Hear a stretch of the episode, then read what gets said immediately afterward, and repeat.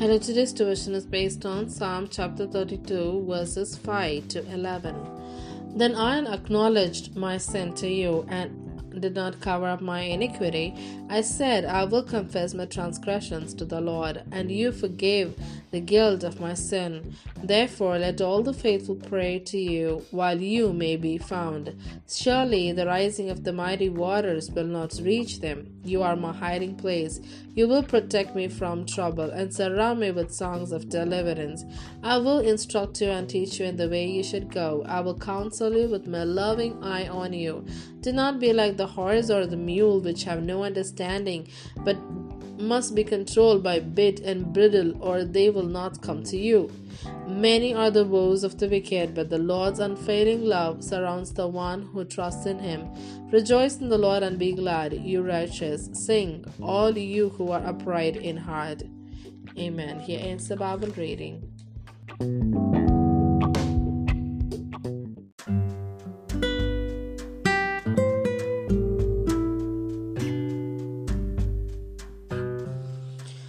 Navigating life's rapids. I will instruct you and teach you in the way you should go. I will counsel you with my loving eye on you. Psalm chapter 32, verse 8. Everybody on the left, give me three strong forward strokes.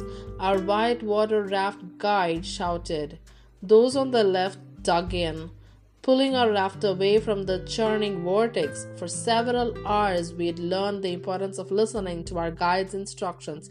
His steady voice enabled six people with little rafting experience to work together to plot the safest course down a raging river. Life has its share of whitewater rapids, doesn't it? One moment it's smoothing sail, then in a flash we're paddling like mad to avoid suddenly swirling whirlpools. Those tense moments make us keenly aware of our need for a skilled guide, a trusted voice to help us navigate turbulent times. In Psalm chapter 32, God promises to be that voice. I will instruct you and teach you the way you should go. Backing up, we see that confessing our sins and prayerfully seeking Him play a role in hearing Him too.